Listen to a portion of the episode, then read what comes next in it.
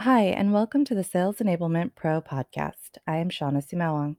Sales enablement is a constantly evolving space, and we're here to help professionals stay up to date on the latest trends and best practices so that they can be more effective in their jobs. Today, I'm excited to have Emily Rico from Salesforce join us. Emily, I'd love for you to introduce yourself, your role, and your organization to our audience. Sure. Hi, glad to be here. Um, I'm Emily Rico, and I work at Salesforce. Um, I've been there since May, and I work on our global enablement team. Um, and Salesforce is the leading CRM company in the world. And um, the what I do is I help to enable our sales team and other sellers to do their job the best that they can. Um, prior to that, I worked in learning and development at HubSpot for seven years, and we did all of our onboarding and ongoing training for all of our employees globally. Well, Emily, I'm excited to have you, and you've worked at some well known brands, uh, helping them build out learning. And in fact, uh, you and I have talked, and, and one of the areas that um, you are extremely passionate about when it comes to learning design is being able to co create content with your learners. Um, so I would love to hear from you. Um, how do you go about engaging learners in the design of your curriculums? Sure. So, um, first, I'll talk a little bit about what we were doing at HubSpot.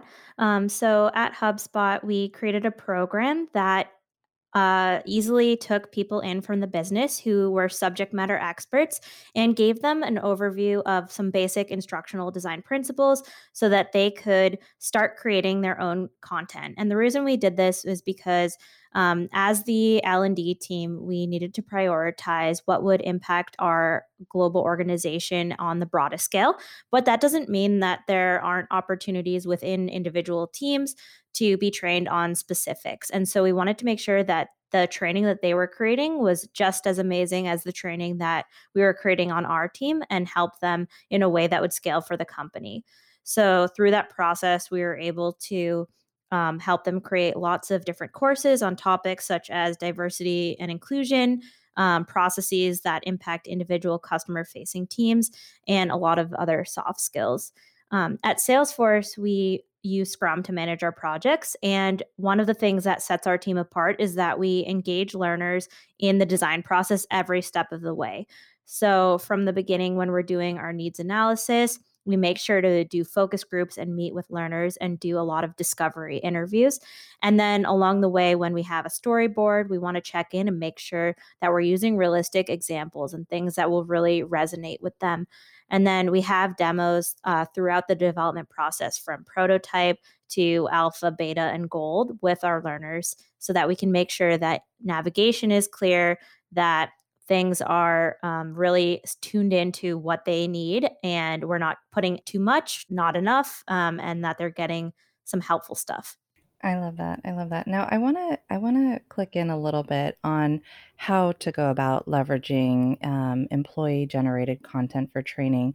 I'd love to hear from you what some of the benefits are from that approach. Sure. So, um, the way that we did this at Salesforce was we launched a program that helps sales leaders nominate folks from their team that are interested in contributing to training. So we have a kind of roster that we can reach out to um, to get them to help us. And we make sure that we uh, use their time as wisely as possible. And we make sure to give them kudos and thank yous at the end. It's a big part of Salesforce's culture to make sure that we're thanking all the people that help us to be successful along the way. I think some of the benefits that this has had is that we have real life examples that we can build scenarios from and we use the language that resonates and the right terminology that resonates with our learners. And sometimes we might as learning experience designers have a really cool idea of how to implement something but if it's going to fall flat we want to try to fail fast and get to know that directly from the end user right at the beginning. So it really helps us to have that empathy understand all of the ways that it's relevant or maybe not relevant to them throughout our design. I love that, and I love how it's built into the culture over there at Salesforce. Now, uh, I'd love to understand. Uh, this last year has obviously been uh, a change of the tides, and I think a lot of organizations, Salesforce especially, has made the choice choice to go into kind of a remote work environment um, for obvious reasons. And so I'd love to understand um, how you guys have been able to ensure that learners are engaged in the training programs, um, particularly with everything that's kind of gone virtual. Sure. Um, so, one of the things that we think about when building virtual training is how can we create opportunities for our learners to share the stage? So, we want to make sure that the way that we design all of our sessions is that there's opportunities for them to share their own stories and we try to limit the talking from the facilitator as much as possible and make it really interactive. Another important thing that we've implemented is trying to have a producer present at all of our virtual sessions. So, the producer role is someone who can handle all the technical issues and also make sure that people are being engaged, whether they're introverts, extroverts, and they can make sure that the facilitator acknowledges them and is paying attention to what's happening in the chat. So, I think the producer role has really helped with taking it to the next level and making sure that people feel that we've created a, a space of belonging. Um, another thing that we try to bring into our virtual sessions to make it more engaging is uh, using technology appropriately. So we have a variety of different tools available at our disposal. And so we try to use the right one for the right um, job. And so I think being flexible with the tools and the environments that we can use really helps us to match them with what we're trying to accomplish in the session. I think that's amazing. And I love that you guys work a sense of belonging into that. Now, I want to shift a little bit because on LinkedIn, uh, you also talked about the value of uh, learner facing objectives. So I'd love to hear from you. What are some of the ways that uh, learner facing objectives have helped to improve the success of your learning programs? And how do these objectives differ from those you set for yourself as a learning design team?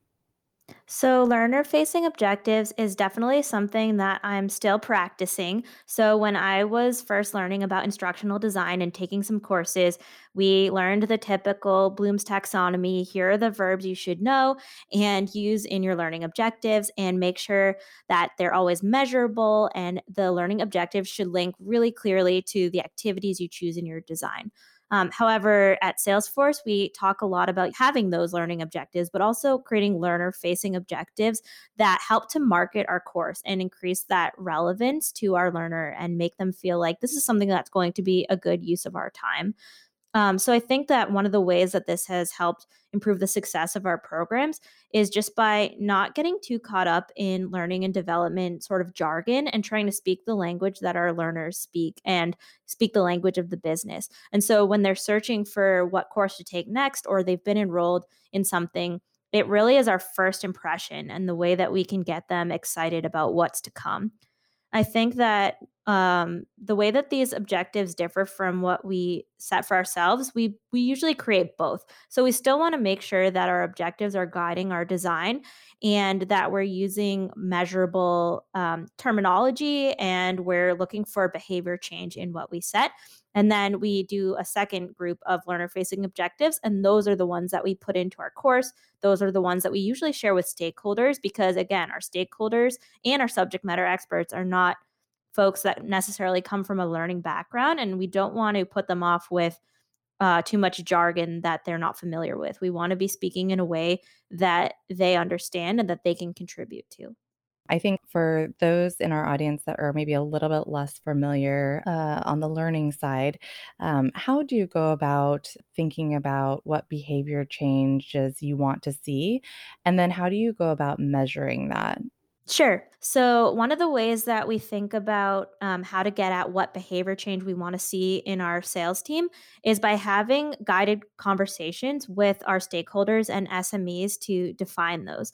And the way that we set that up, in case that's not something that they're um, too familiar with, is we really try to break it down and say, before this uh, initiative, this training initiative goes out or this enablement program goes out, what are the current things that they know and what are the current things that they're doing? And then we ask them a second follow up question. After this, they go through this training program. What are the things that we want them to know and what are the things that we want to make sure they're doing. And we also try to look take a look at KPIs. So are there any ways that we can indicate that success was achieved? So whether that's um, maybe trying to look for metrics in our um, in our CRM that we use that we want to see go up or down, or if we want to uh, decrease the the time to certain other metrics like we'll try to pick those and get a benchmark of what they look like before the training and what they look like after the training intervention to see if we're reaching our goals Fantastic. Now, I want to pivot a little bit um, and talk about another of your areas of expertise, which uh, we've been hearing more and more interest kind of arise in this area from sales enablement practitioners. And that's just really around applying best practices to project management. Um, I think sales enablement professionals are so responsible for the orchestration of of so many critical things within their organization that um, in order to do it all well successfully, uh, you really need to be very good at project management. And so you have expertise in applying Scrum to project management. You're even Scrum certified, which is impressive. So, how do you apply that knowledge to your role when you're designing learning programs? So at Salesforce, our global enablement team has really gone all in with Scrum, and that's how we manage all of our pretty much all of our projects that we do. Um, and I think that really helps us to provide um, alignment across our different projects we're working on. It allows us to um, make sure that we're keeping our stakeholders in the loop of any risks or impediments that we're facing. And it also allows us to move quickly so we can make iterations, have changes come up, and not be completely thrown off on our deadlines and just move very quickly as a team.